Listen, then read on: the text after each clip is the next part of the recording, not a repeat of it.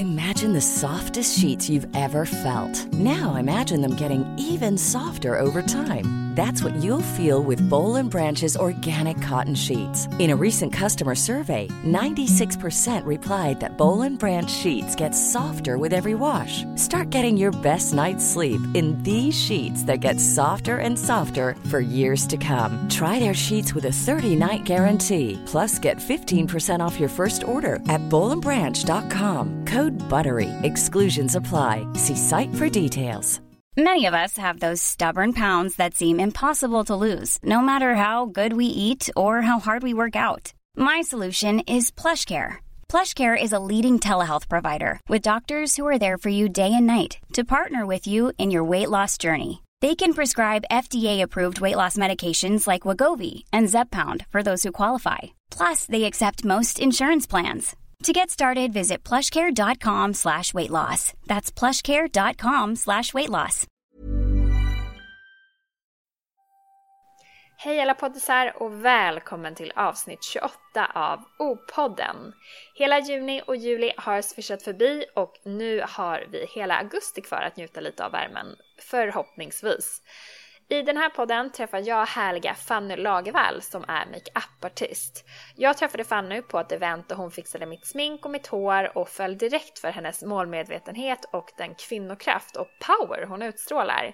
Den här tjejen vet vad hon vill och kommer gå långt tänkte jag. Kanske var det en tjej att ha med i podden. Jag tror många skulle inspireras och få kraft av henne. Det dröjde ungefär tre sekunder efter att jag berättat om min podd som Fanny utbrast att hon gärna ville vara med. Underbart tänkte jag och vi satte upp ett datum för poddinspelning. Vi snackades vid en del innan podden och det var ingen tvekan om att den här tjejen klickar man med. Vilket också kanske hörs i podden. Mycket skratt i podden som sedan övergår till en väldigt seriös podd som verkligen berör. Tack Fanny för att du delar med dig av din historia. Men nu kör vi igång podden med Fanny Lagervall som är makeupartist för typ, ja, allt och alla. Ni kommer höra det själva. Nu kör vi! Min pappa gick bort när jag var två. Och eh, det har ju varit en otrolig saknad nu i vuxen ålder. Det går ju inte en dag idag utan att jag tänker på min pappa. Men jag kände mig missförstådd liksom med skolgången och alltihopa. Jag var inte duktig i skolan. Och det var ju väldigt jobbigt. Jag tror många är så rädda för att vara stolta över sig själva. Och jag tar jättemycket stolthet i min, i min karriär. Kardashian-familjen har jag inspirerats jättemycket av. De har jätteduktiga makeupartister som gör de tjejerna fantastiskt snyggt. När jag gick ut högstadiet så hade jag typ IG i allt. Jag hade MVG i musik, bild och hemkunskap. Men jag var hela tiden så här, jag visste hela tiden att jag ska bli någonting. Och det ska bli jäkligt bra.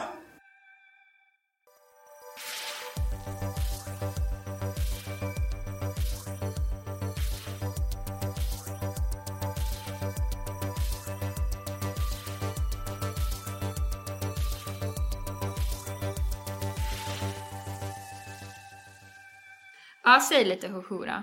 Eh, hoho, kalalalala. Vi gör så här. Kör vi igång? Ja, vi kör. Vi bara börjar babbla. Så det, är, det är lättaste sättet än att typ så här, hej och välkommen till podden. Alltså, det, då blir det så jäkla eh, jobbigt. Um, gud, nu blev det så här konstigt igen. Nej, jag tycker det är jättemysigt. Nej, men- Kör. Många vet kanske inte vem du är, Nej. men många har sett ditt jobb och det du gör. För du är ju makeupartist Ja. och sminkar välkända personers ansikten. Ja. Du formar dem in in i de, det vi ser. Ehm, ja, men makeupartist och hårstylist. Ja. Tell us all. Eh, Nej men mitt jobb är ju att eh, göra folk fina framförallt. Ja. Eh, och eh, det är ju både hår och smink.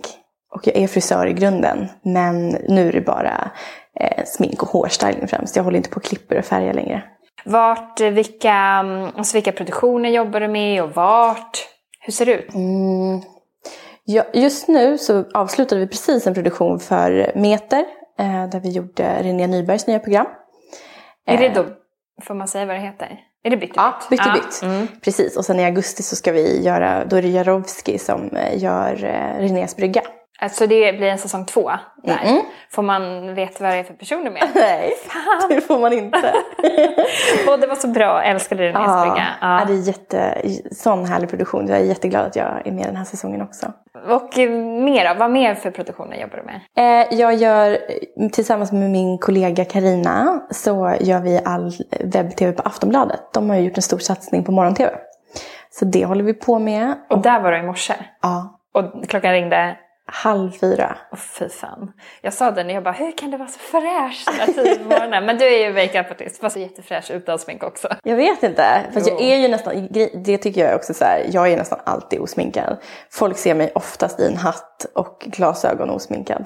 Härligt. Det är jätteskönt. Det är bra att vara Ja. osminkad och låta huden andas. Men det kanske den gör med allt smink, allt nytt smink som finns idag. Nej, alltså man täcker ju igen så är det ju. Jag tycker det är ju viktigt att tvätta av sig Ja. ordentligt på kvällen. Verkligen. Man tvättar ju så här, jag tvättar alltid. Mm. Och så bara, nu är det av. Och så bara tar man sin vita handduk och då bara är den ju helt svart och brun och allting för allt man, smink man haft på sig. Jag Man glömmer ju alltid det här Undvik en vit handduk. Svart handduk, då kan du ha den längre. Men jag tycker alltid det är bäst, jag brukar alltid ta en dusch på kvällen Mm. och liksom tvätta i, för det blir ju att man verkligen får bort allt, allt, allt. För det man inte tänker på att man har ju ofta sminkat ner på halsen lite också, så när du står där i handfatet Mm. då gör du ju bara du, du, i ansiktet och sen så tycker du att du är klar. Ja men precis. Så- Eh, Alltså jag brukar duscha också. I till alla i podden. Alltså jag tvättar inte bara ansiktet hela tiden. Nej men, ehm, men sen ska du ha semester nu till augusti. Ja, och jag skämtade om det i morse på jobbet att det här hände ju senast skolavslutningen mellan åttan och nian. För du har jobbat så mycket. Ja, alltså sen efter gymnasiet och sådär så har jag verkligen bara jobbat, jobbat, jobbat och det har varit primära fokuset. Så det här känns superlyxigt. Vart ska du då? Eh, först och Skryt nu, ja, kom igen. nej men alltså åh gud och du, du vet ju det eh, nu att jag älskar att resa.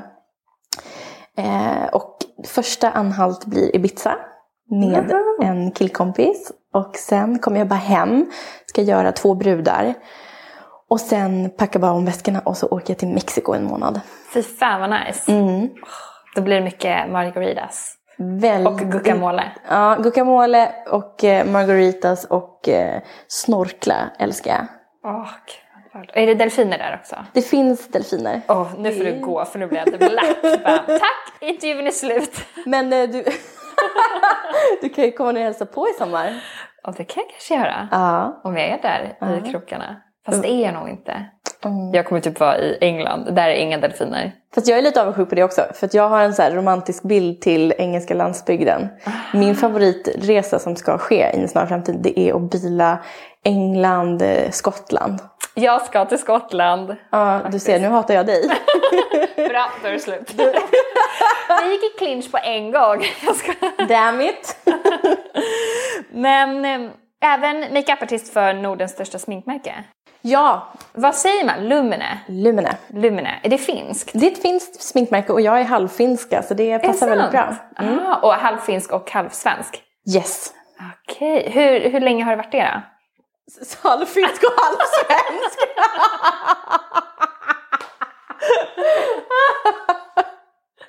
ah, det är 26 år nu. Jättebra.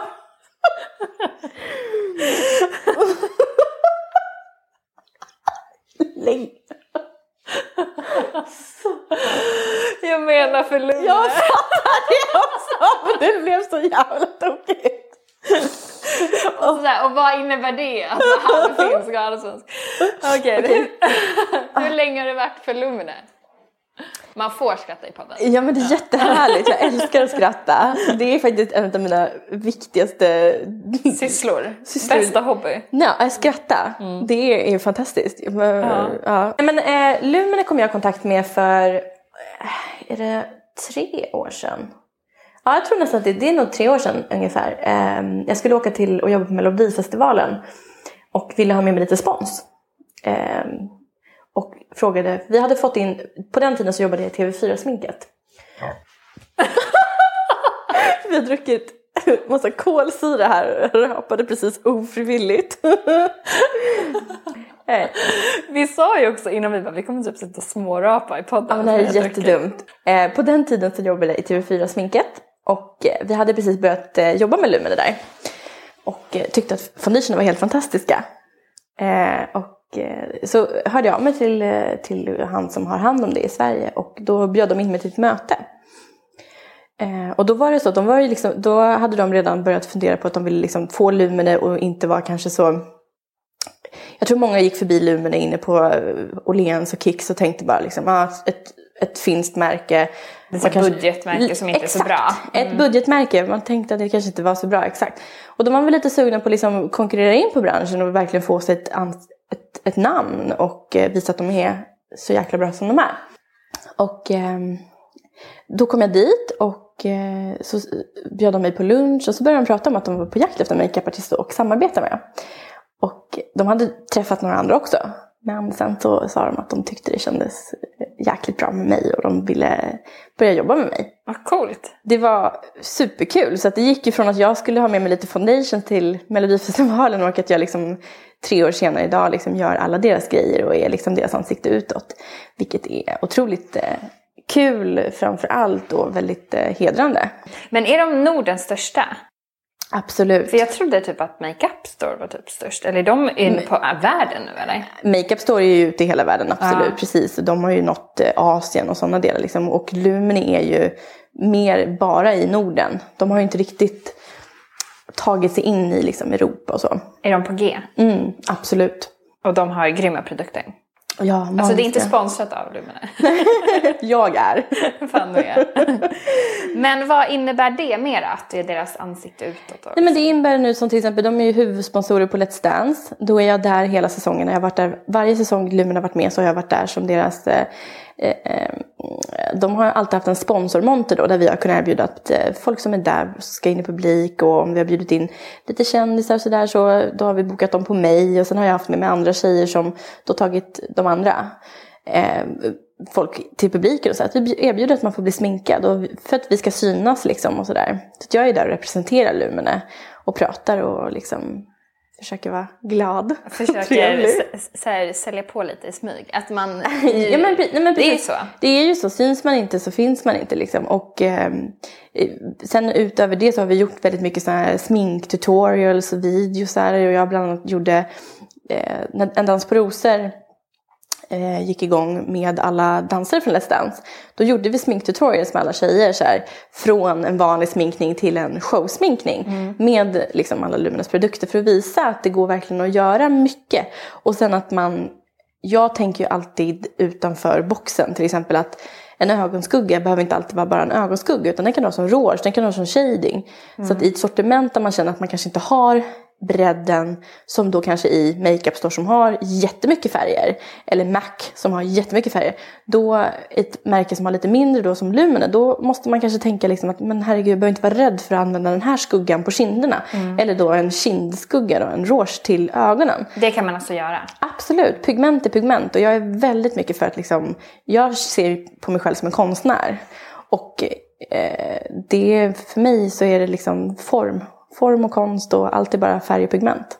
Coolt, då har vi lärt oss det också. Då kan man köpa, man behöver inte köpa så himla mycket. Nej. Och man behöver inte bli påpackad. Vet, du ska ha det här, du ska ha det här. Man bara okej, har ingen aning. Nej men alltså det, det är ju verkligen upp till var och en sådär hur, hur man vill bygga sin sminkväska om man känner att man behöver mycket. Men en person som verkligen inte är så intresserad av smink men som ändå vill kunna göra liksom sig lite piffig. Då, man behöver inte känna att man ska behöva köpa 7000 ögonskuggor för att vara liksom kittad. Utan du kan köpa två.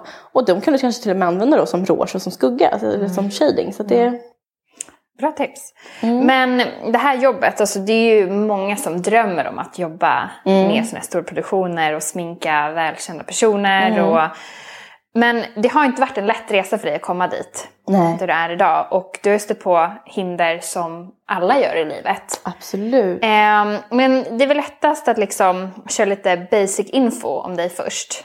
Hur gammal är du? 26? Jag är 26. Halvfinno och halvsvensk fortfarande. Halv finsk eh, och halv svensk. Men uppvuxen i Södertälje utanför Stockholm.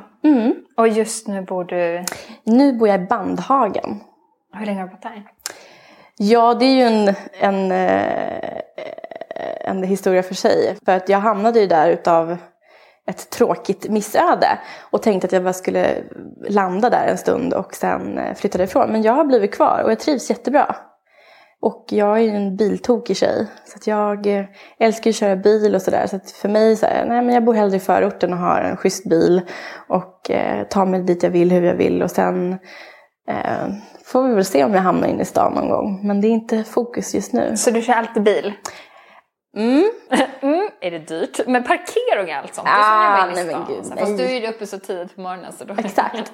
Nej, men det går alltid att hitta. Sen, jag vet, alltså jag fick eh, jättemycket skit när det kom ut dit. Jag, för ett år sedan så köpte jag, eller nästan ett år sedan nu, förra hösten, då köpte jag en Range Rover. Och det var ju, de min tjejkompis har en av Sveriges största bloggar och tyckte det var väldigt kul att lägga ut för hon var väldigt stolt över mig för att jag hade sagt det för några år sedan att det var min dröm att köpa en Range Rover. Och herregud, miljöfrågor och huruvida jag hade finansierat den och det var bara, det var ett ramaskriv om det. Det är mycket så haters. Mycket haters, absolut. Och jag som är så egentligen ooffentlig på det sättet. Men att man syns bara med en kompis som har då väldigt mycket följare och sen så blir man helt plötsligt så här. Det, det slutade med att jag var ju bara tjock och ful. Nej, Jo, det var så. Från att liksom folk slog på regnumret för att se att eh, firman jag köpte Range Rover ifrån, de hade sin finansiering, det var Vasakredit. Och bara för att de heter kredit, då var hon har tagit bilen på kredit. Jag la in 100 000 kontant i min bil och sen fick jag ut lån på resten. Jag förstår inte vem som skulle ha råd att köpa en bil för flera hundratusen eh, kontant. Om man inte, jag är inte multimiljonär utan jag är en, en, en vanlig arbetartjej liksom. Men eh, så det var liksom allt ifrån det där liksom, ah, hon har köpt bilen på kredit och sen ah, hon är, fan du borde lägga pengarna på en PT istället, du är så jävla tjock och ful. Ja men det är helt sjukt. Alltså jag blir, alltid när jag hör så här blir jag så chockad så jag vet typ inte vad jag ska säga. Det är verkligen bara avundsjuka och rent. Ja, och någonstans, men, och någonstans så är jag pass, så pass liksom cool och trygg liksom, så att jag känner inte att det, det bet inte på mig så. Jag varit mest förbannad för att de hade tiden. Att liksom så här, Bella skrev då liksom ett gulligt inlägg, hon var så stolt över mig att liksom Fanny har lyckats med det sitt mål och, fan, och bara liksom eh, Istället för att bara, fan vad cool hon är. Hon lyckades, hon har lyckats köpa den här drömbilen, hon har jobbat hårt. Istället för att lyfta dig så ska... Nej, nej, nej. Jag var bara, det var liksom så här, vad ska du med en traktor till inne i stan? Bara, du är... Och det var som att jag var den enda som påverkade miljön i hela Ja, ja. Sverige. Alltså det be- beror bara på dig. Ja, allting. såklart. Att sommaren är sen, det beror bara på din Range Rover. det, är, det är mitt fel. Nu har jag faktiskt eh, sålt den. Okej, ja men så nu är miljön bra igen. Ja, nu fast, påverkar inte. fast det, det kommer någon annan värstingbil så att jag tror att jag... Är det det? Vad blir det för bil då? Um, alltså dröm, alltså det låter ju helt sjukt. Men grejen, jag kan säga det, det här är ju min, jag är ju en motortjej Ja. och jag har en otrolig fetisch för bilar. Och det blir som att liksom så här, det är okej för killar att bara älska sportbilar och grejer och sen när en tjej gillar feta bilar då är det så här, gud. mm." Ja. Men, men jag gör ju det här för mig själv och då måste jag säga att drömbilen är en Aston Martin. Okej, jag har lite koll för jag har en pojkvän som är tokig i bilar också. Mm. Okej, och när, när har du ditt mål uppsatt det här då? Det ska inte, för det var ju Blondinbella som la upp det här. Hon kommer inte lägga upp det. Hon får, aldrig hon lägga hon får inte lägga upp mina bilar mer. Nej, eh, nu, eh, jag tror inte att det kanske blir den just nu. Det, det kan bli en, en mindre Range Rover, den här Evoque tycker jag är fin. Mhm. Eh, jag kör en killkompis Merca nu ett halvår och eh, funderar lite. Eh, och sen eh, får vi se. Men eh, Astonen, den kommer. Den kommer. Och det kan jag säga, det kanske är det också. Det är så för mig, jag, jag har ingen vision längre av att köpa en takvåning in i stan som jag hade för något år sedan. Utan nu är det verkligen så här, gud jag trivs i förortsdelarna i Stockholms söderort tycker jag är jättehärligt. Och jag älskar bilar. Har du blivit av med körkortet? Nej! Det har jag. Va? Ja, jag körde för fort. Nej vad hemskt. Eh, och då blev jag, verkligen, de tog det och jag fick ta om det. Du var fortfarande på prövotiden. Ja, men alltså jag körde inte så mycket för fort. Oj! Nej men, ehm, ja, det, det råkade vara 30-väg och Ja, jag var, jag var lite ung och så. Och var på väg till stranden och sådär. Jag blev förföljd av polisen några gånger. Då är man ju så rädd. Nej men det, det var nog lite så. Det var så mycket på kvällarna så kunde de så bara svänga över refugen och bara köra efter mig uppe på Enskede-sträckan. För att man kom där klockan var ett på natten och, Ja, och jag, det var inte att jag körde fort. Men de kom upp så här jämsides och bara kollade in i bilen och så körde och sen så la de sig efter i 500 meter och sen drog de igen. Så det kändes jätte, alltså jättetokigt. Ja. Eh, Och jag fick ju panik och liksom, du vet, så här, satt ju med hjärtat i halsgropen, satte på fartmätaren liksom, Ja. verkligen låg på 50 prick och bara du vet, så här, skiträdd. Ja men Så exakt. jag tycker det är obehagligt med poliser i trafiken. De är där för att skrämmas lite grann.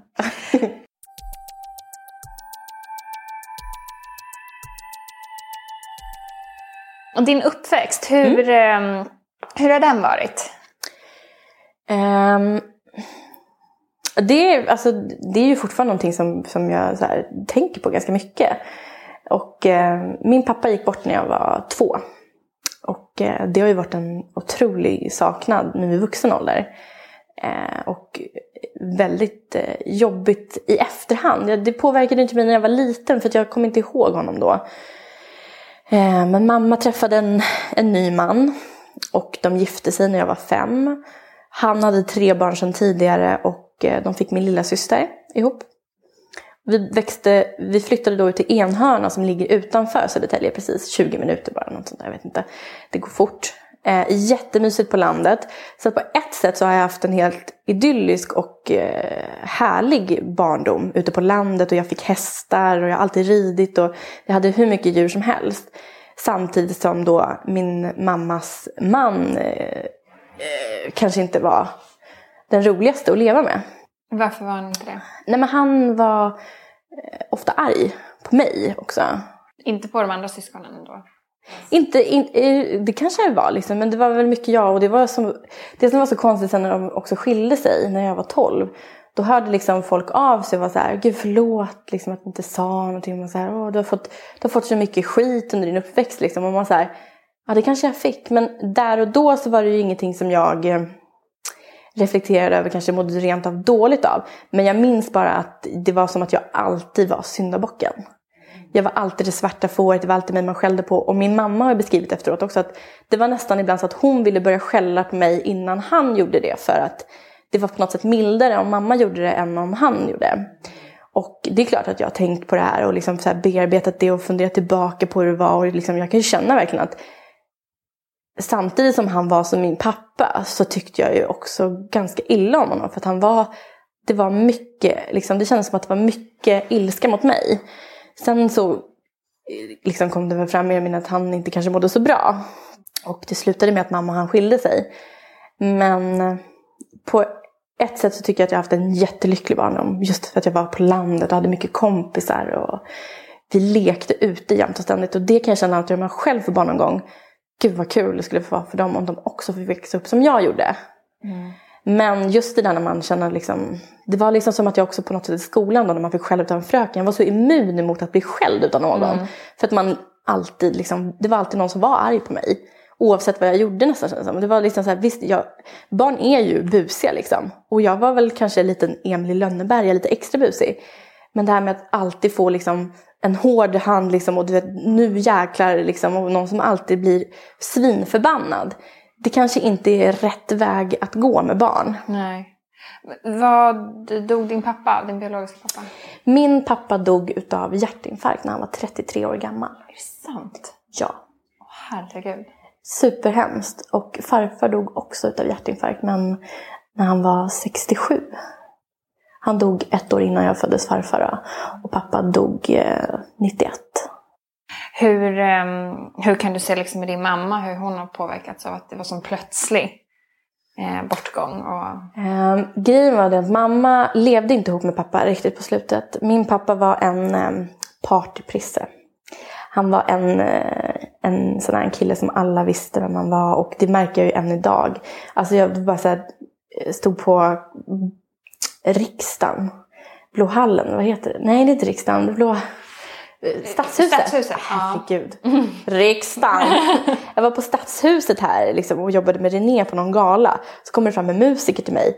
Och bara känner, han bara, visste du Fanny Lagervall? Och jag bara, ja. Gud, jag kände din pappa.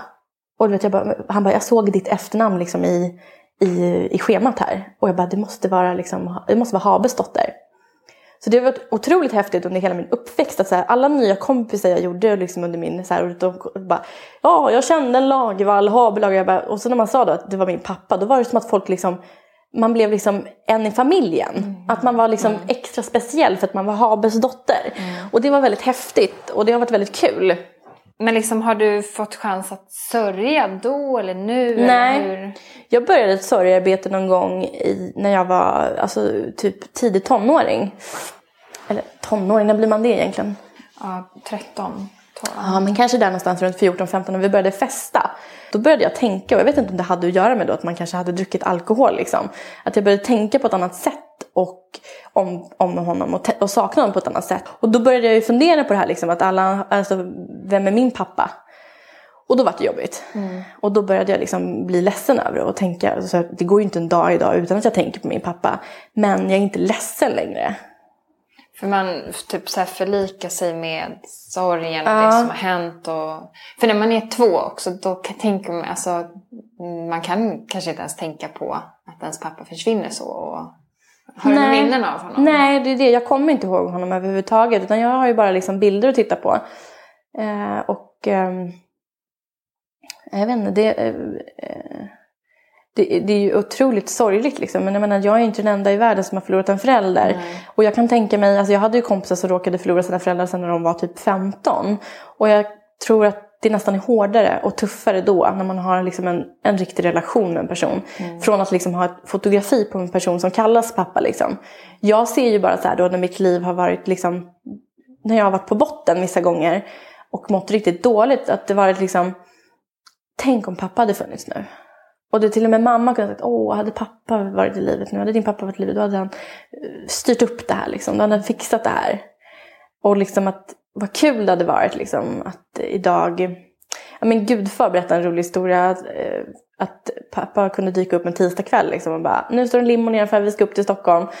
Och min gudfar då, som var några år yngre, han tyckte det var väldigt häftigt att pappa kände alla. Så han gick förbi Rish och så, han bara, vi ska bara in och ta en öl här med en snubbe. Så det var Cornelis Vreeswijk. Mm. Och liksom, min gudfar var så här, va? Fan, han bara, du vet, att pappa var liksom en sån i svängen. Han liksom var, det var liksom storstan. Och jag är ju likadan, jag älskar ju att gå och käka en middag på Rish och bara sitta med kompisar. Och, och är så social och känner många. Ja, så. exakt. Det och det är ju fint att du har fått det draget och, och kan se dig själv. Precis, mm. och det säger ju mamma också att jag är ju verkligen min fars dotter. För att jag är exakt lika så galen och lite dampig och det är mycket energi och det ska hända mycket hela tiden. Annars blir jag jätterastlös. Mm.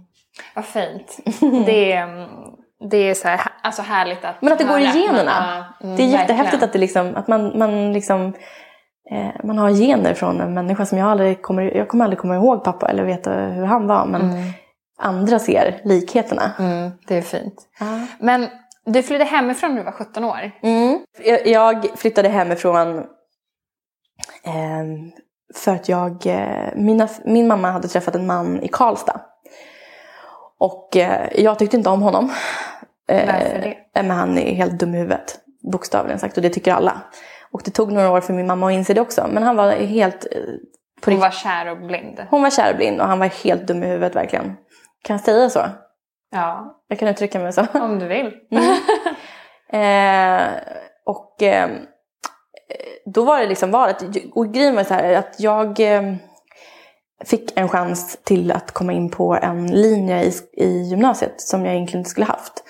Eh, och då var det så här för mig att nej, jag vill ta den här chansen och eh, då eh, fixade mamma en egen lägenhet åt mig i Södertälje. Och sen åkte jag ju till Karlstad och hälsade på och mamma kom till Södertälje till mig massa. Men det var, det var, alltså jag tyckte att det var väldigt skönt att få bli själv. Liksom. Och jag och min mamma fick en mycket bättre relation. Sen den dagen, vi bråkade väldigt mycket när vi bodde ihop. Och när jag flyttade ihop hemifrån så vart vi kompisar. Liksom. Men bråkade du med henne på grund av den här mannen då också? Hon... Nej, jag var nog väldigt arg bara. Och sen var jag, jag kände mig så missförstådd. Ehm, Varför det? Jag kände mig missförstådd liksom med skolgången och alltihop. Jag var inte duktig i skolan. Och det var ju väldigt jobbigt. Och så att, eh, det, liksom, att det här hela tiden folk liksom var så, det var så stökigt kring skolgången. Och att det var, man slängdes i särklass. Jag kommer ihåg åttan fick jag gå i särklass. För att du var... För att jag inte kunde koncentrera mig på lektioner. För att jag var högljudd och liksom kunde hoppa ut genom ett fönster. Och liksom störde andra. Och jag vet inte, alltså jag tycker det, det är helt, det är, jag tycker det är galet att man bara så här, eh, inte utreder då. Har du ADHD kanske? Har du dyslexi? Det var ju aldrig någon som tittade det med mig egentligen. Vet du om du har någonting sånt? Eller är du bara väldigt kreativt lagd och måste få ut det? Jag kan nog ha någon bokstavskombination, absolut. Vi har aldrig utrett mig. Men jag skulle inte ha någonting emot att göra det idag. Eftersom att man ser väldigt mycket de här likheterna i att det är någonting med mig. Ibland, behöver man det ibland ens? Göra en utredning? Alltså, Nej, ja. Det känns ju så här, alltså om, om man vill men Du är ju säker i vem du är och det här är ju ett drag hos dig Ja. som är jättepositivt nu i det du gör och det du arbetar med. Ja men absolut, och jag, och jag trivs ju med att vara så här framåt och utåt och liksom lite så här galen. Det, det är ju som du säger, det är ju jag. Ja. Och det, det trivs vi med som är runt dig också. Vad härligt. Berätta lite om skolan då med, för det var ingen som liksom trodde på dig och du... Nej, jag upplevde verkligen så. Jag, alltså, jag har alltid varit eh, favorit hos vuxna människor på något sätt. Jag blev, när jag gick i lågstadiet så blev jag bästa kompis med min lärare Helen som eh, som jag liksom, jag älskar henne och hon var helt fantastisk. Och hon hade hästar och hon hjälpte oss att hitta en häst åt mig. Och jag, jag bodde liksom typ hemma hos henne och vi var liksom, du vet, hon var ju så här 25 år äldre än mig någonting och vi var liksom bästisar. Det var så härligt, jag var 12 och liksom vi bara... Klicka. Ja, och jag har alltid på något sätt dragits till äldre kvinnor och äldre kvinnor har verkligen så på något sätt eh, tagit tagit in mig. och det är bara, dig. Ja, absolut. Och det är bara att titta på mina väninnor idag. Liksom, jag har ju tjejkompisar i min egen ålder. Men många av mina absolut bästa väninnor, det är ju så här. De är ju närmare 50. nu kommer de bli jättearga de som inte Nej. är det. Nej men det är liksom, eh, det, det, det är mycket vuxna eh, kvinnor har alltid funnits i mitt liv och varit liksom bra. Så att lärarna, tillbaka till skolgången såklart. Lärarna, eh, många lärare tyckte väldigt mycket om mig och ville gärna liksom att det skulle gå bra för mig. Men jag tror att jag liksom, någon, alltså jag var, jag var ur ofokus allt. Jag var aldrig i fokus liksom för att studera och jag tyckte inte det var roligt. Jag förstod inte och det var ingen som förklarade. Men sen märkte jag ju liksom att om till exempel en, jag kommer ihåg det här så väl, liksom, jag kunde gå in på en mattelektion. Om läraren var i, liksom det modet att okej jag har tid nu att förklara för Fanny hur hon ska göra. Satte sig ner och bara visade ett tal och liksom förklarade verkligen innerligt för mig och visade så här liksom fysiskt, så här ska du göra liksom. Då kunde jag räkna om alla.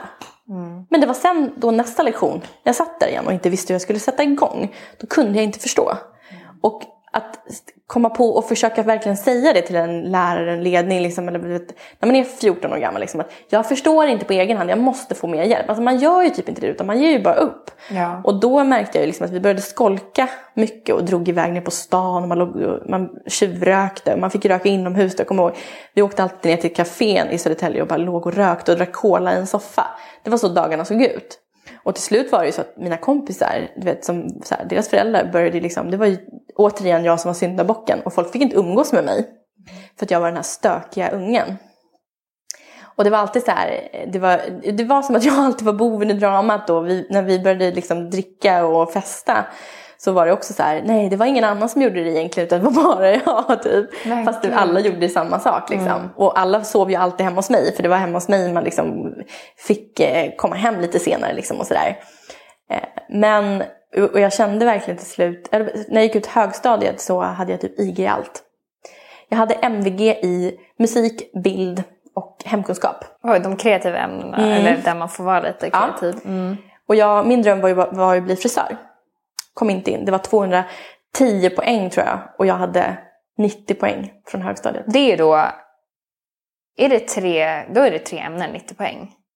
Nej, ett ämne nej, typ 100? Nej, jag hade G i någonting också. Liksom. Men du vet, jag hade IG i matte och det var IG i liksom, fysik och sådär. Men jag hade G i typ svenska och kanske engelska så jag tog mig till 90 poäng. Men det var ju liksom kört. Så att de satte ju mig då i IV, individuella programmet, skulle jag gå ett år för att plugga upp mina betyg. Och då hör de av sig från frisörsidan och säger att vi vet att det är många som, ville, som sökte i år och som inte kom in. Vi tänkte starta en praktisk linje där vi tar in eh, åtta elever var vi.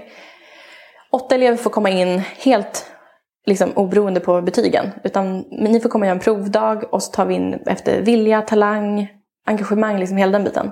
Och jag blev första prio in på linjen. Woho! Ja. Äntligen så här, kunde du visa vad du Ja. gick för. Och det som var bra, att den här var ju ingen plugglinje utan det var två dagar i skolan och då höll vi ju på med praktiska saker. Och tre dagar så fick man vara på en salong. Och jag var på salong från dag ett och började klippa och färga på en gång och tog kunder egentligen. Så att mer eller mindre så jobbade jag som frisör liksom i tre Efter typ så här, någon Ja, dag bara. ja, så jag räknar ju som att jag jobbade som frisör i tre år under gymnasiet. Liksom. Och sen så fick jag jobb på den bästa salongen i Södertälje hos Ja. eh, Gordana, en jätteduktig frisör. Som, det var jättekul. Men det tog mig verkligen bara sommaren och några, alltså några veckor efter skolan. Jag bara, det här ska inte jag hålla på med. Jag ska inte stå still på en salong. Du ville gå till makeup. Ja, och jag var liksom redan så intresserad av makeupen. Så att jag visste att eh, det var nog mer. Men på något sätt så visst, tänkte jag inte någon gång att jag kunde bli makeupartist. Jag tänkte liksom inte, alltså under skolgången, jag tänkte aldrig att det så, så skulle det kunna se ut. Jag skulle kunna jobba med tv, jag skulle kunna jobba liksom med tidningar. Och... Man har ingen aning kanske om vad som finns för möjligheter. Nej, absolut inte. Idag tror jag att ungdomar är mycket mer medvetna, för det märker man de är ju duktiga på att sminka sig till och med när de är liksom 15. Mm. Det var inte vi riktigt, men jag tyckte det var så jäkla kul då. Och det har ju också folk ett minne av att när vi skulle på fest, jag kunde ju stå och sminka mig en timme, sminka av mig och börja om igen. Aha. För jag tyckte det var så kul och jag ville verkligen se perfekt ut. Så jag tror att jag var bäst sminkad redan då. Redan ja. då. För det är ju många personer som faktiskt får väldigt dåliga betyg ja. och lärarna ser inte personen utan man ser bara betyget. Ja. Och jag förstår också att det är mycket med så resurser och så men mm. Alltså, hur ser du på det här liksom, när ungdomar blir missförstådda på grund av att de är väldigt kreativt lagda? Mm. Eh, och det, eh, jag förlikar mig med det jättemycket och känner igen mig i det. Och jag tycker att det är jätteviktigt att prata om det. Och jag tycker framför allt att föräldrar inte ska bli skrämda om de ser att sina barn... För att så här är det ju faktiskt. Vi vill ju kunna gå och se en film, så vi behöver skådespelare. Vi vill kunna gå och titta på en musikal, så vi behöver folk som sjunger och dansar. Vi, behöver, vi vill köpa tavlor, så vi behöver folk som målar. Vi vill kunna eh, att, alltså se... Bli sminkade. Ja, så vi behöver makeupartister. Mm. Vi vill alla bli fina i håret, så vi behöver frisörer. Varför är man då så himla rädd för när barn inte är duktiga i skolan och tittar på vad är, de, vad är du bra på? Vad är du bra som individ på liksom? Och i mitt fall så hade man ju kunnat se jättetidigt att jag var duktig på att sminka och jag var duktig på att göra hår liksom. Och jag tyckte det var fantastiskt bra att man faktiskt gjorde då en praktisk linje. Jag, tror, jag tycker man borde satsa mycket mer på det. Mm. Det borde finnas mycket mer linjer i skolor, i gymnasiet och i så yrkes, eh, alltså yrkesutbildningar som är just praktiska. Ja, för man måste ju... Idag är det ju svårt också när man inte får vara praktisk i sitt jobb. Mm. Alltså hur, hur ska man annars lära sig? Och sen är det typ jag med en universitetsutbildning. Ja. Jättesvårt att få jobb om man inte har en erfarenhet. Ja, men hur får jag erfarenhet då? Ja, genom att ha en universitetsutbildning. Det blir så här moment 22. Man bara, men jag kan ja. inte få jobb om jag inte har den här utbildningen och så vidare och så vidare. Men vad kände du liksom fanns i dig som ingen annan såg? Som du upptäckte liksom tidigt? Alltså jag har alltid trott så mycket på mig själv. Jag vet att när jag liksom var där någonstans och tyckte att folk liksom såg på mig på ett visst sätt att jag bara var den här stökiga ungen som bara ställde till det. Liksom. Och då att man alltid liksom har varit en så här, ja men du vet, då som jag berättade liksom, under uppväxten att man fick skäll mycket liksom. Och man har alltid varit lite det här svarta fåret. Och sen bara inte var bra i skolan och kompisar fick typ inte umgås med för att man var stökig och föräldrarna var rädda liksom, att de barnen inte skulle liksom, vara bra i skolan på grund av mig. Men jag var hela tiden så här, jag visste hela tiden att jag ska bli någonting. Och det ska bli jäkligt bra. Hur fick du den tanken så tidigt då? Jag vet inte, jag har alltid haft, alltså målmedvetet har alltid, alltid varit för mig att jag ska någonstans. Det ska bli någonting utav mig. Så även om jag liksom kanske hade min stökiga perioder och var väldigt bråkig så så såg jag i alla fall ljuset i tunneln. Mm. Även om kanske inte andra gjorde det mm. i min omgivning. Och det är jätteviktigt att våga tro på sig själv. Absolut. Och inte bli nedpushad.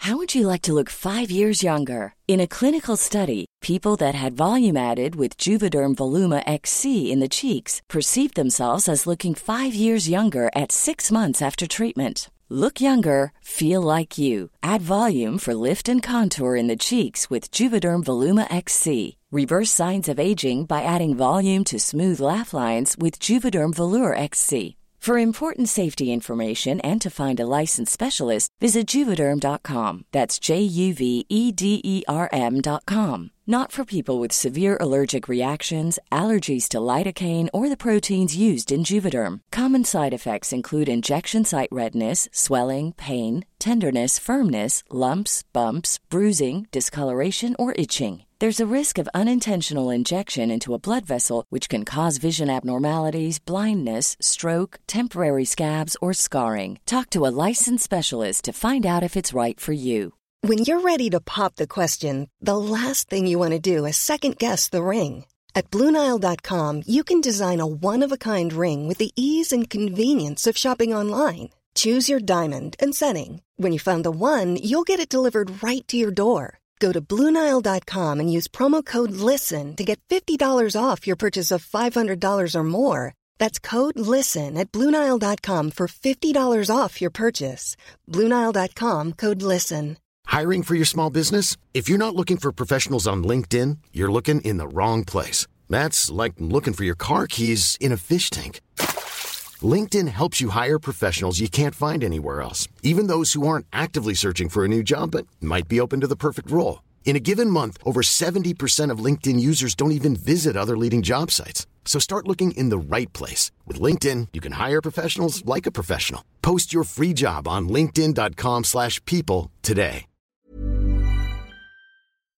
Nej, men, och, och, och det är ju som du säger, hur, hur hittade du dit? Liksom? Ja, men alltså det, det fanns bara. Det har alltid funnits med mig. Att jag alltid har liksom någonstans haft en, en trygghet och tro i mig själv. Medan jag tror att många, det är där liksom många barn kanske då idag inte har det. Och så blir det bara pannkaka av alltihopa för att de själva inte tror på sig och det är ingen annan som gör det heller. Liksom.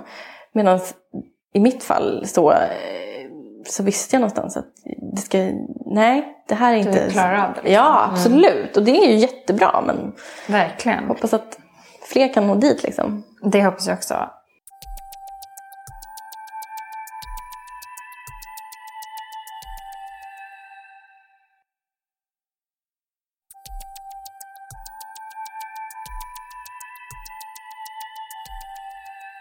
Men hur var det liksom att få den här berömmen sen då när du, när du började klippa och var duktig, du fick jobb på en gång och få höra att du var duktig? För det var ju något nytt för dig, eller? Mm. Alltså det blir ju som ett knark. Alltså när någon säger till en att man är bra, alltså du vet, det ger ju sådana kickar. Och det är ju fortfarande än idag. Jag får ju liksom, här, senast nu i morse så är en av mina liksom, gud du är ett geni. Och man bara, och blir skitglad. Det var ju helt fantastiskt att förstå att det är det här jag ska hålla på med. Folk gillar det jag gör och jag är duktig på det. Så det var helt magiskt. Men vad hände där efter din examen från frisörutbildningen? För då ville du hålla på med makeup. Ja, då insåg jag i alla fall att jag måste ta mig vidare liksom, och ha lite mer. Och jag, som sagt, jag höll ju på att sminka och det som, varför det faktiskt började var för att jag började göra brudar mycket på salongerna. Eh, jag var duktig på uppsättningar och håller på fick mycket med uppsättningar än idag. Eh, och så sminkade jag bara. Som en så här, men det tog vi inte betalt för, för att jag liksom inte var utbildad någonting. Men det blev ju jättefint tyckte många. Liksom, och jag var så här, åh gud vad roligt det här är. Så det var kanske lite först en bara så att, så, eh, ett, att jag sådde ett frö. Liksom, att gud jag kan hålla på verkligen mer med brudar och sådana saker. Inte främst att jag trodde att jag skulle hamna på tv och sånt. Eh, så att jag eh, tog reda på vart man kunde utbilda sig till makeupartist och det fanns ju många olika. Det slutade med att jag fastnade för IMC som är International Makeup Center och det är makeup-storskola. Kostade 30 000 eh, och jag hade ju inga pengar. Så att jag gick till min farmor och frågade henne om hon kunde låna mig och det tyckte hon att eh, det skulle hon absolut göra. Ja. Så att eh, jag började redan på hösten. Då fanns det en som trodde på dig. Farmor trodde på mig. Mm. Ja, och jag måste säga det, så min mamma lyssnar på det här och blir ledsen. Hon har alltid liksom försökt, alltså hon, även om hon kanske har varit ledsen för att jag har varit bråkig och sådär, men hon har nog alltid också någonstans känt att det var jävla anamma i mig. Ja. Och hon märkte ju att jag var, när jag började med frisörutbildningen så var ju hon liksom så stolt och tyckte att gud vad du är duktig. Hon märkte att jag liksom verkligen kämpade och tyckte det var kul. Men farmor, eh, och just det, hon är ju en äldre generation liksom, som kanske inte riktigt förstår makeup och sådär heller, men hon tyckte det var viktigt. Och hon hade väl också förstått att det inte skulle bli någon ekonom utav mig. Så att hon eh, gick till banken och hämtade pengarna och sa nu varsågod, här är ditt. Och eh, jag började hösten 2009 på IMC och gick till januari. Och eh, det gick jättebra. Jag var Bäst. bäst. Du vill inte säga det själv, du bara, du var bäst. Ja. Nej men jag var duktig. Ja, jag, du var jag, bäst. Ja. jag, var jätte, jag, jag var jätteduktig och jag kom jättebra överens med min lärare som är fantastisk. Jag hade två skitbra lärare. Lillis eh, Hemmingsson som är fantastisk makeupartist och Olle Johansson som är också de är så Grym. gamla i gamet och superduktiga. Jag fick jättemycket inspiration till dem och jag jag, jag har utvecklat min egen stil under åren och hur jag sminkar det är liksom inte berodd på någon egentligen men jag har liksom hittat från de två eh, tekniker och liksom man, man ser ju, alltså du vet man, man lärde sig inte vara rädd för vissa hur man skulle eh, tänka, alltså man, man fick ett annat tänk som gjorde att man kunde utveckla sin egen stil. Hur är din egna sminkstil? Min egna sminkstil är, jag får faktiskt ofta höra att jag är lite som Picasso. Jag slänger runt mina penslar som en konstnär liksom i alla dess märken. Alltså om jag lägger rouge på någon så är inte det en färg, det är tio färger. För jag liksom duttar i alla hål, jag har liksom paletter med hur mycket färg som helst och det duttas mycket. Och sen så använder jag stora luftiga penslar. Eh, inga, inte så mycket appliceringspenslar som är lite mer så här, du vet, platta som många har. Bas, du vet, så här, baspenslar som många eh, privatpersoner också har. Jag använder mycket blendingpenslar. Så jag jobbar mycket med liksom lätta rörelser och mycket skuggar liksom, på ett sätt att det ska vara mjukt och inga hårda kanter. kanter. Nej. Men eh, du åkte till Mexiko sen? Ja. Så, och startade upp en butik där, eller? Ja, den var redan öppnad. Jag åkte ner för att Mexiko, det var en franchise som ligger i Merida i Mexiko. Och eh, de ville ha, de hade haft en svensk tjej innan som var där och så ville de ha en till. För de tyckte det var bra arbetskraft och var duktiga. Så jag blev rekommenderad direkt efter, eh, efter skolan att åka dit. För då hade jag varit assistent åt en tjej som hade kontakt med dem. Och eh, varit med henne på Idol och grejer och du vet så här. Och det var jättespännande och kul. Och hon tyckte jag var så duktig så hon sa det, det här tycker jag du ska göra. Jag åkte ner och fick en chock. De var inte så härliga att ha att göra med. Eh, eller en av tjejerna, det var två tjejer som hade den här butiken ihop och den ena tjejen tyckte jag bara var så här, en tyrann. En bortskämd rikemansunge som eh, inte alls eh, förstod mig. Och jag försökte göra så gott jag kunde men det var så här, jag jobbade sex dagar i veckan fick ju mexikansk lön, vilket var skit. Ja, ja, man klarade sig på det där liksom, mm. och de betalade hyran och mina flygbiljetter. Men eh, det var inte så att jag hade, jag tjänade ju inte bra. Och man jobbade så sex dagar i veckan verkligen. Och eh, jag utbildade en kille. jag kom själv från liksom, nyutbildad, men jag utbildade en kille till att bli makeupartist. Och idag är han jätteberömd i Mexiko. Han har ett eget, eh, liksom, en egen skönhetskedja som heter hans namn, Yacerego. Och så här, och skitkul. Och han, han brukar skicka hem bilder ibland till mig. Bara, oh my teacher. så det känns ju skitkul. Nej, men, eh, jag drillade honom där i ett halvår verkligen så här, eh, men hur Lärde han, allt ja. kunde liksom. Så jag hjälpte till med försäljningen där och så.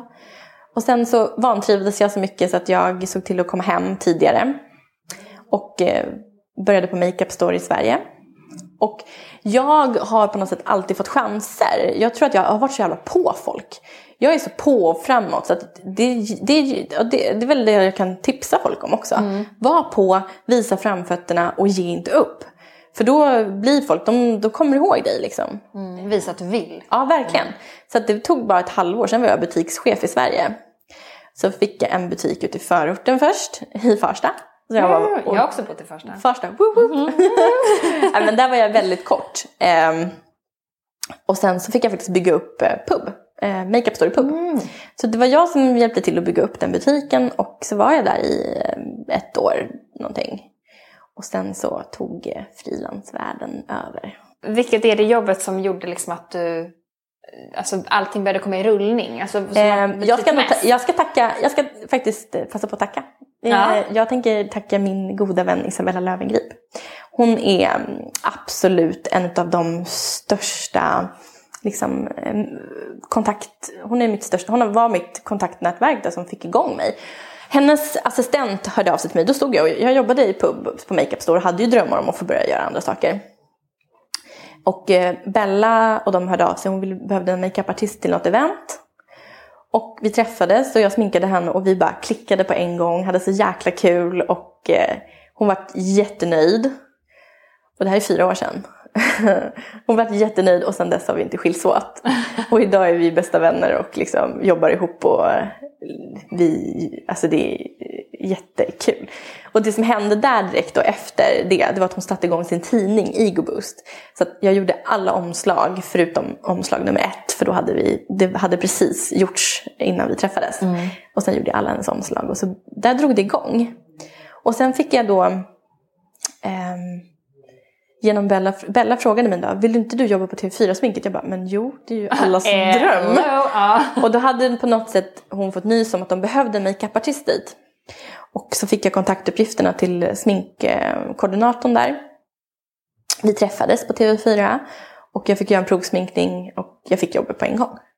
Så att eh, där började jag då jobba morgnar, fyra på morgonen och slutade nio eller tio och gick och öppnade butiken så att till slut var det ju för mycket. För jag var ju den här, eftersom att jag var så hungrig så jag tog ju alla extra pass som fanns. Vilket gjorde att jag kunde ibland jobba nästan sex dagar på raken där och samtidigt sköta butiken. Och jag märkte ju hur mycket jag tyckte det var kul alltså, att få göra tv. Och jag fick så mycket uppskattning. Det var så kul att liksom verkligen så känna att eh, folk blev nöjda, det såg fint ut och jag fick se mitt jobb på tv. Och det var en sån fantastisk känsla liksom. Så att eh, jag avvecklade Makeup Store och gick ner till 45% först och sen så, sen så sa jag upp mig. Eh, så att, sen så var det bara. Sen nu bara är det liksom nu... mer än heltid med sminkning och liksom ditt egna? Ja, och det har blivit, jag har liksom, därefter sen så vet sen vart jag Sveriges makeupartist för Lumene och mm. Har blivit liksom ett, ett namn i tv-branschen känns det som. Jag får ju liksom nya uppdrag hela tiden och eh, blivit privat makeupartist åt många. Liksom att man har blivit... Eh, Vilka är du privat för då? Det är Bella. Ja. ja. Eh, sen har jag väl blivit René, så ju, vi träffades för ett år sedan. René Nyberg? Ja, René Nyberg. Sen dess så har vi gjort det mesta tillsammans. Eh, och sen har jag ju många återkommande, liksom, och det är ju, både, de är ju, det är ju många som är liksom goda vänner idag som, som är offentliga. Alltifrån Jenny Strömstedt eh, som jag gör mycket till galor och sånt. Och ehm, Eh, ja, Titti Schultz är en god vän och hon eh, vill också bli fin ofta när hon är moderator eller när hon ska iväg på någonting. Och många av de här TV4-tjejerna, Jenny Alvesjö, Ranja, de, det är liksom... Tänk på någon och you done them. ja, Verkligen. men och inte, det, det, är ju ganska, det känns ju kul också att man liksom på något sätt när man var på TV4 nu, därför jag slutade för två år sedan. Och, eh, och då gick vi över, då gick jag fick jobba med Aftonbladet TV började vi med, jag och Karina min eh, bästa väninna och kollega. Hon eh, är sminkchef på Aftonbladet. Karina Karina Nilsson. Karina Nilsson. Yes. Vi två eh, sitter ihop som hela, hela halvan. Ja, ja. Och hon tog med mig till Aftonbladet. Men det, är, det har ju liksom det har ju öppnat så många dörrar. Att, att, liksom, att, att vara mycket med liksom, folk som syns och sådär. Men det är ju också, för du är ju så duktig och driven och det handlar inte bara om de personerna du är med utan det är ju ditt jobb, du är grym liksom. Det får man ju också se till sig själv att du är där för att du är så bra. Ja, och eh, ja. ja. Nej, men jag tar faktiskt... Det, det, det, jag tror många är så rädda för att vara stolta över sig själva och jag tar jättemycket stolthet i min i min karriär mm. och i min uh, yrkes, uh, liksom, yrkesroll. Och jag vet att jag är duktig på mitt jobb. Men jag försöker alltid utvecklas och bli ännu bättre. När började du veta att du var duktig då? För att ibland vet man ju inte om det. Nej, Eller... på, på, TV4. På TV4 fick jag eh, känna att jag var bra på det jag gjorde. Jag fick uppskattning och kände verkligen att jag var duktig på, på det här. Eh, så där fick jag den tryggheten. Mm. Men vad behöver man för att lyckas i den här branschen idag? Alltså, och vem är störst i Sverige? Är du störst? är du det? Men du är yngst? Jag, jag, jag är en av de yngre, ja. skulle jag nog säga, som är framgångsrik i Sverige. Absolut. Det skulle jag nog våga påstå. Och för jag, att lyckas? Eh, för att lyckas så så måste man våga alltså, tro på sig själv och man måste vara liksom, bekväm och man måste vara social. Och det, måste vara, alltså, det är ju så här som jag säger många gånger, det finns väldigt mycket makeupartister i Sverige men det finns få som är riktigt jäkla bra. Och de som är riktigt jäkla bra, de är liksom där de ska vara för att de liksom har gjort någonting bra. Vad skiljer sig de som är riktigt jäkla bra mot resten. Det är taskigt tycker jag och kanske... Och kanske Nej, men hur skiljer sig Nej, men jobb, hur man jobbar Men då? det är nog konstnärliga ådran också mycket. För att jag menar, det är ju lätt att utbilda sig till vad som helst egentligen och bara säga att det här är jag. Jag skulle kunna gå en tre år och ekonomilinjer och säga jag är ekonom. Men det betyder inte att jag skulle vara bra på det jag håller på med. Utan det finns ju, folk har ju liksom talanger och liksom sådana saker. Och jag känner ju att för mig så är ju smink konst. Så jag tror mycket att jag är duktig för att jag är bra. Jag är lyhörd för min kund. Jag lyssnar på vad min kund vill ha. Jag eh, får min kund att känna sig bekväm. Och jag eh, gör mitt allra bästa för att den här personen ska bli så jäkla fin som möjligt. Och sen tycker jag ju liksom att jag är, jag tycker att jag är konstnärlig och duktig på mitt jobb. Men vad inspireras man av som makeupartist? Eh. Och vem blir ens förebild då? Alltså jag, Eh, jag inspireras väldigt mycket utav, eh, utav USA. Jag tittar väldigt mycket liksom på tv och serier och sådana saker. Jag inspireras hela tiden utav, man har ju sett ett jättestort mode liksom. Hur, du vet ju det här när Kim Kardashian kom med shadingen och alltihopa liksom. Och jag jobbar väldigt mycket med shading. Jag är dock väldigt allergisk mot de här, så som de gör det på till exempel tutorials. Att de lägger så här vit eh, tjock eh, smink under ögonen, brunt på kinderna för det är liksom, de visar vart man ska shada. Så jobbar inte riktigt jag utan jag jobbar med bra foundations, puder och sen använder jag mig utav skuggning, alltså jag, skuggor för att ta fram de här linjerna i ansiktet och så. Om man vill ta fram näsan, kindbenen och liksom kon, alltså konturer i hela ansiktet. Jag är inte så mycket för sådana här feta baser och liksom det här kladd, bara smacka på hur mycket som helst. Nej. Jag tycker liksom inte att det är passande. Men Kardashian-familjen har jag inspirerats jättemycket av. De har jätteduktiga makeupartister som gör de tjejerna fantastiskt snyggt. De följer alltid med dem. Ja, överallt. Det vore ju en dröm kan jag säga. Nej men Khloe, Khloe Kardashian skulle jag kunna tänka mig att hänga med. Ja men hon är ju skönast Hon är alla. så rolig. Ja. Nej, men henne skulle jag lämna Sverige för imorgon och bara resa runt med och göra snygg. Det skulle verkligen vara dream. Men jag har hennes nummer. Lägg av. jag skojar. Vad taskig du är. Men alltså vet du, världen är så liten så på något sätt kan man alltid så här, den känner den. Typ jag intervjuade Victoria Silvstedt. Hon är kompis med Jonathan Shiben eller vad han heter och han är ju bästa polare med Kim. Fucking god. Shit, du ser ju. Du är min öppning. Nej men det här kommer bli så bra. Ja, ja. Det här kommer bli så. Men grejen är också så här. Eh, jag tror väldigt mycket på det här, eh, ens inställning till saker och eh, lite det här the secret. Det man sänder ut, det kommer tillbaka. Och jag kan säga så här, hittills i mitt liv, sen jag började tänka mer positivt och eh, tänka att saker ska ske och jag vill. Jag har fått allt jag har drömt och tänkt att jag vill göra.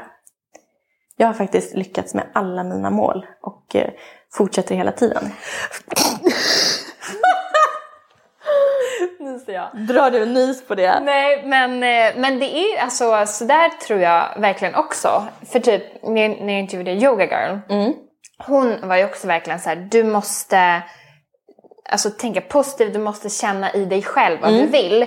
Och då kommer saker komma till dig för det är så starkt inom dig och du ser den vägen. Exakt. Och det, jag håller med till 100% där.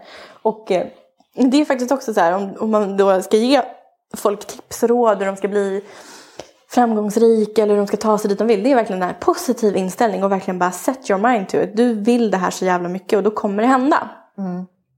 Det är så jag tänker hela tiden och hittills ser jag ju liksom att det tar mig ditåt hela tiden. Framåt, framåt, framåt. Och så försöker jag liksom, jag har alltid bråttom med allting. Vad det än är så liksom måste det hända fort och det ska ske på en gång. Och gör inte det så bara lägger jag ner det liksom och bara "Ugh, tycker det är tråkigt. Men eh, skynda långsamt, det var det någon som sa någon gång. Och det att liksom sätt dig ner två sekunder Fanny och titta på vad du har åstadkommit. Du är bara 26 liksom, du har hållit på i fem år och du har redan tagit dig dit du är. Och när jag tänker så är jag egentligen bara, men det är en jättebedrift. Vart är jag då om ytterligare fem år liksom? Exakt. Så det känns ju jättekul att kunna tänka så att man liksom att man, att man är, ja, För man är ju oftast alltid ett steg framåt i sin dröm och inte så här, men se vad du har gjort. Ja. Det kommer, alltså lugna dig, det kommer gå bra. Det går redan åt rätt håll och saker kommer hända och trilla in liksom. Mm. Ja, jag tror, jag tror starkt på dig. Men eh, jag tar Vickans nummer sen. då. Ja, absolut. jag bara, vet inte om jag kan ge ut det, men på något sätt fixar vi det där, I promise you. men vad är liksom, det, då är det typ, USA är liksom drömmålet och drömprojektet du Ja, vill jobba med. Ja. absolut. Men då har du sagt så här, alltså dream big or go home. Ja. När började du liksom våga dream big? För det är många som bara, ja, alltså skäms över lite så här, vad vill du egentligen jobba med? Alltså vad drömmer du om? Och så blir de Nej men det var... lite mer... Ja, men det, ja, ja, jag förstår. Men, och det, men det var, eh, det var där innan gymnasiet liksom. När jag liksom märkte att liksom, det, det är ingen annan som kommer ge mig någonting utan jag kommer få jobba för det här själv. Ja, men precis, så kommer ingen och knackar på dörren och säger hej hej, Hej! du behöver smink. Nej men precis. Hej, skulle du vilja bli makeupartist här åt Lady Gaga? Ja. Man bara, ja. Nej, men det händer ju liksom inte. Och, och, men jag, som sagt, när jag började där med frisör och alltihopa liksom, och var, då var man ju där och då kanske. Men jag var ju på en gång såhär, jag ska inte vara kvar i Södertälje. Eh, jag ska inte jobba som frisör på en salong. Eh, jag ska inte, jag, jag ska ut, jag ska framåt och jag ska vidare. Och det har ju bara hela tiden fortsatt. Att, det var tidigt. Det är väl det.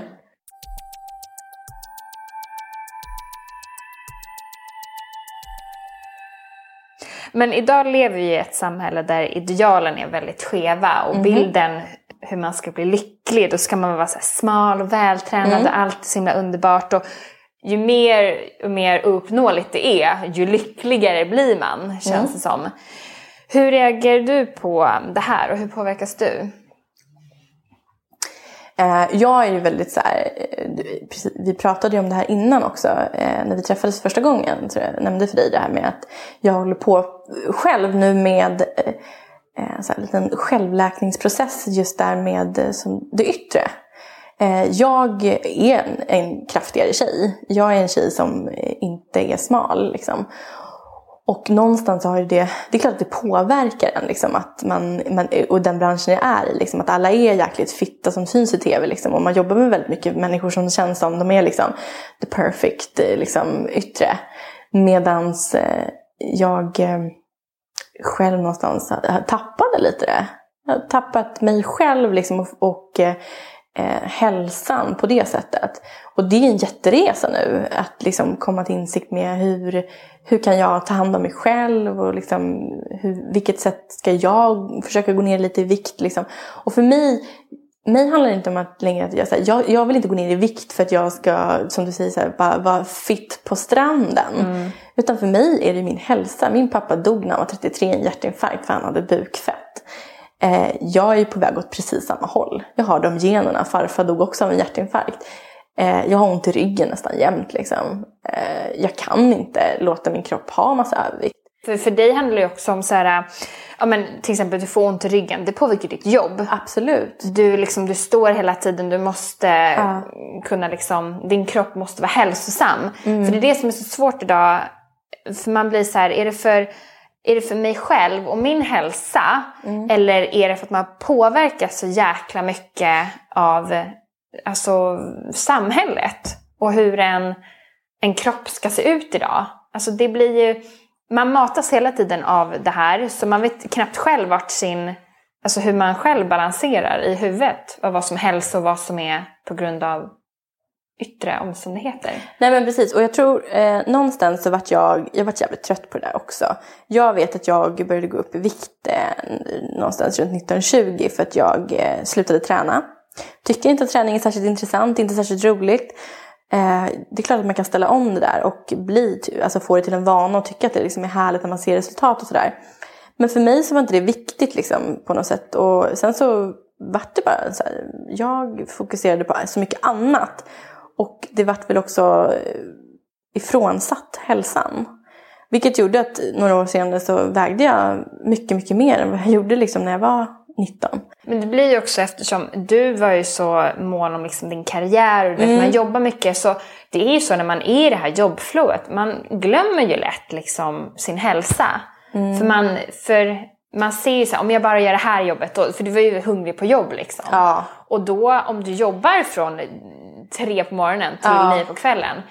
Det första man tänker på efter man har slutat är ju inte att gå och träna utan då är det så här, jag måste ha i alla fall minst fem timmars sömn för jag måste upp igen vid tre. Ja, men det är ju så faktiskt. Man, eh, jag tror mycket det påverkar liksom att man börjar jobba morgon och sådär, absolut.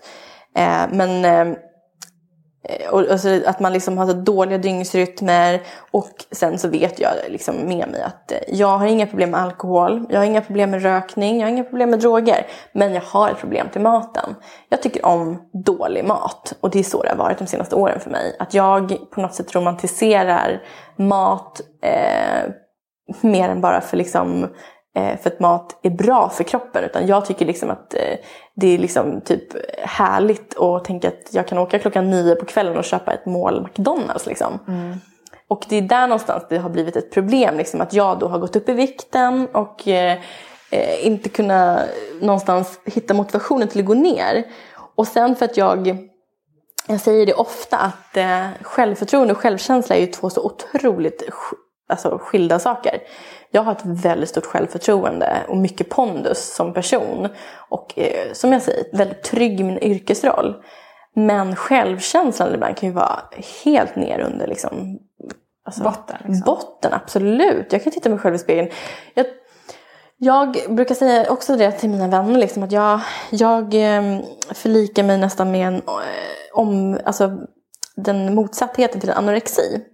Att jag ser inte i mitt huvud den personen som är i spegeln. Sen har jag ett ansikte som kanske inte heller liksom hängt med med att kanske bli lite rundare om kroppen. Vilket gör att om man tittar på min Instagram och ser mina bilder så ser jag ut att vara en helt normal tjej. Liksom, det ser inte ut att vara någon, någon särskild liksom, övervikt eller så.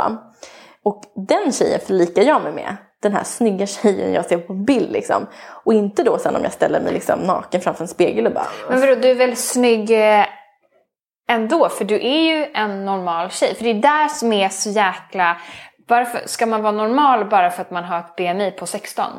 Nej. Är man normal och vacker då? Nej men det är inte normalt att ha ett BMI över 40. Det är ohälsosamt. Men då handlar det om hälsa. Precis, absolut. Inte om snygghet. Nej, Och det men, där men, blir men, så jävla svårt. Absolut, men sen är det ju liksom, det, det, det här är ju talan om min egen självkänsla till mig själv. Liksom. Och, och det är som jag, säger, jag har inga problem med att vara naken, till exempel med en man eller så. Utan det är bara att ibland när jag tittar på mig själv så bara, men vem är den där personen? När blev jag tjock? Liksom? Jag ser ju mig själv som den här snygga, att, alltså du vet, härliga tjejen som har mycket energi och som bara som egentligen skulle vilja trycka i sig en jäkligt tight klänning och bara eh, kunna se ut som mina kompisar. Men så är inte min verklighet liksom, utan jag har blivit större och det är inte det viktiga för mig att vara smal.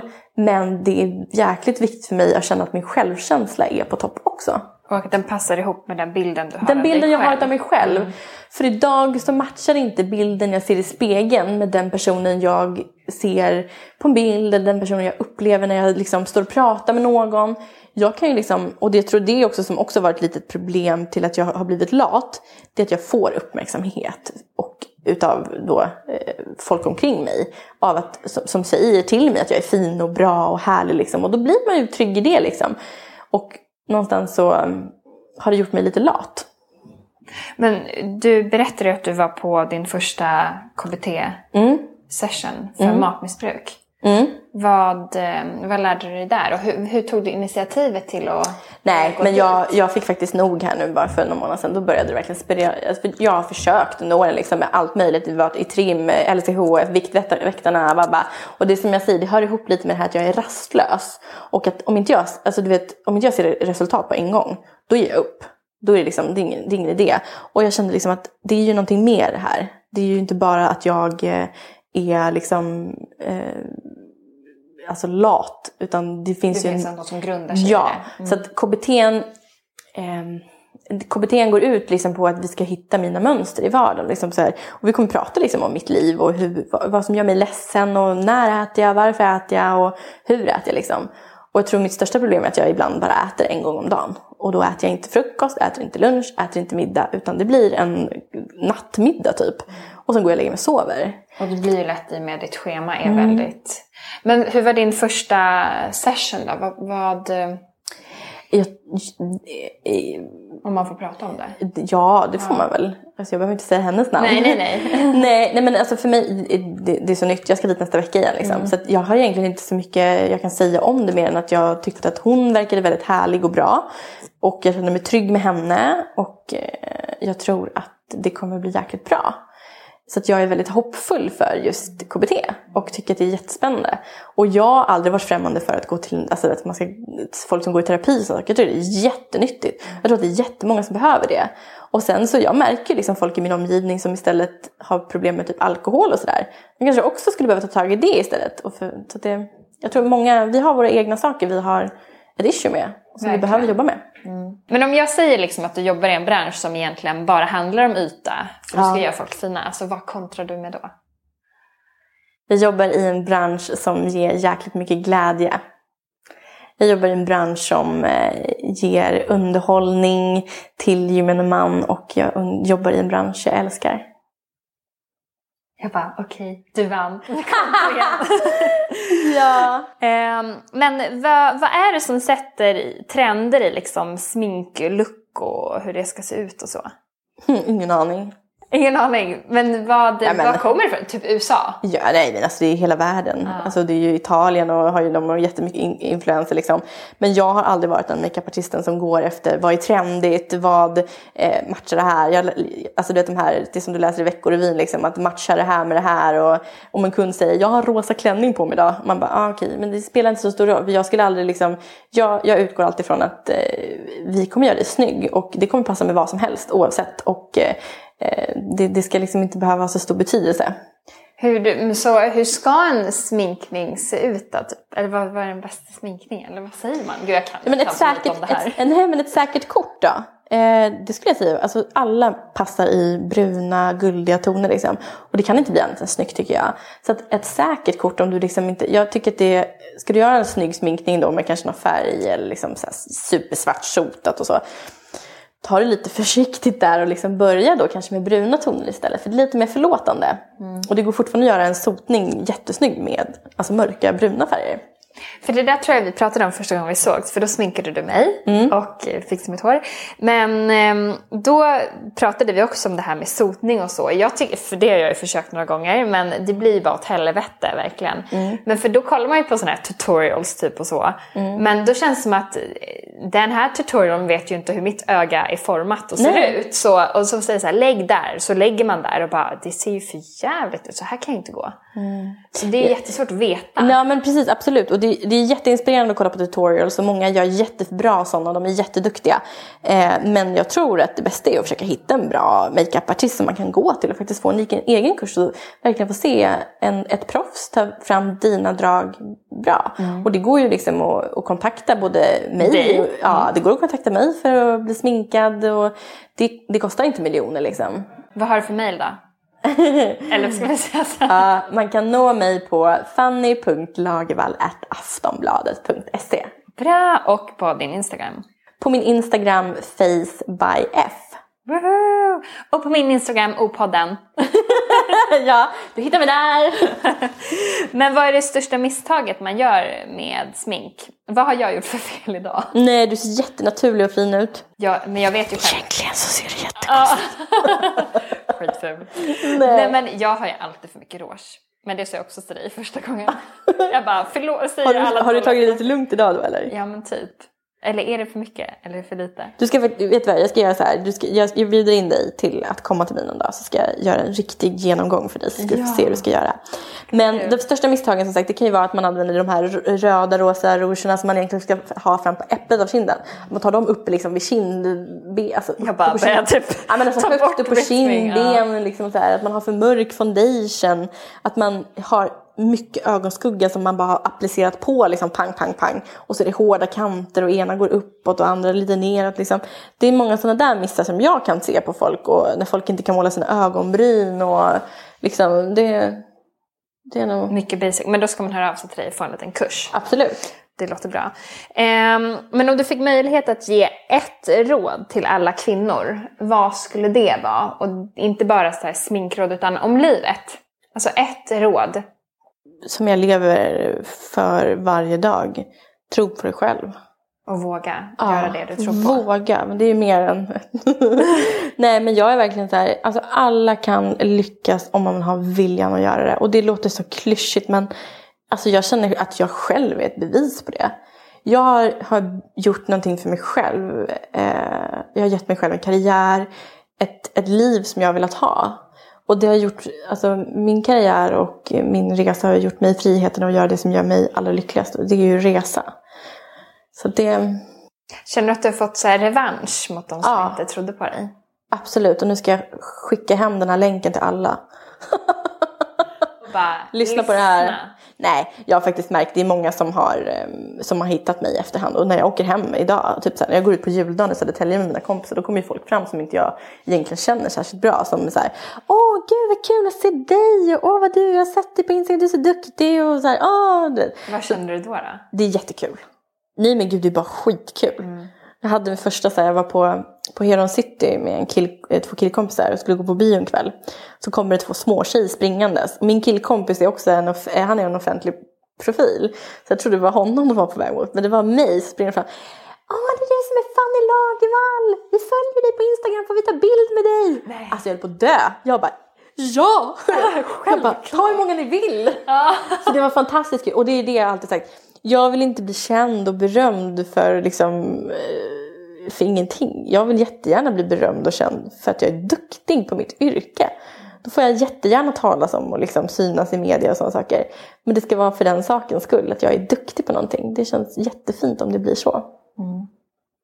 Är det någonting du skulle vilja berätta om i podden som jag inte har berört? En jävel på kärlek. en jävel på att kyssa killarna. Har du pojkvän? Nej, jag är singel. Men är du så här för typ de här Tinder och... Men gud, jag, har, alltså jag kan säga så här, jag, jag borde göra en egen, vi har, vi har skämtat om det, jag och en eh, programassistent på Energy, att vi ska göra en podd som ska heta It's a Date.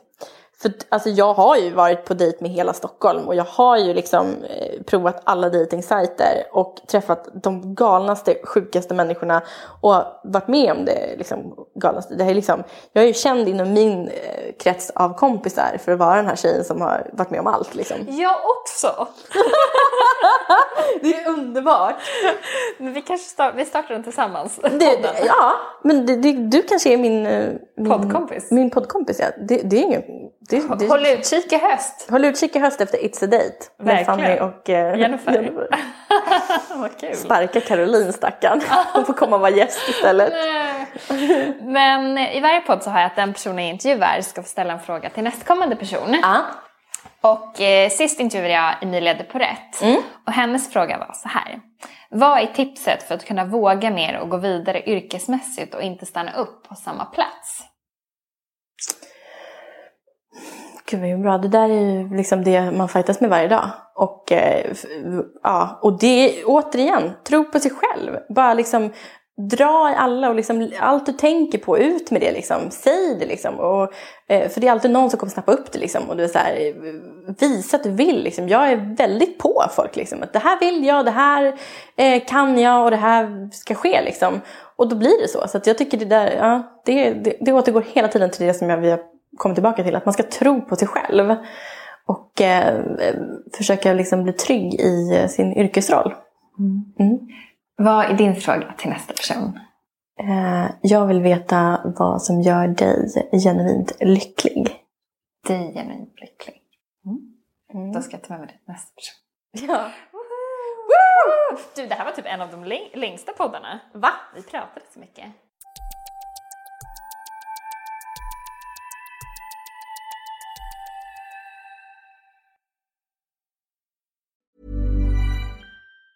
Mom deserves the best, and there's no better place to shop for Mother's Day than Whole Foods Market. They're your destination for unbeatable savings, from premium gifts to show-stopping flowers and irresistible desserts. Start by saving 33% with Prime on all body care and candles. Then get a 15-stem bunch of tulips for just $9.99 each with Prime. Round out Mom's menu with festive rosé, irresistible berry chantilly cake, and more special treats. Come celebrate Mother's Day at Whole Foods Market. Imagine the softest sheets you've ever felt. Now imagine them getting even softer over time. That's what you'll feel with Bowl and Branch's organic cotton sheets. In a recent customer survey, 96% replied that Bowl and Branch sheets get softer with every wash. Start getting your best night's sleep in these sheets that get softer and softer for years to come. Try their sheets with a 30-night guarantee. Plus, get 15% off your first order at bowlandbranch.com. Code BUTTERY. Exclusions apply. See site for details.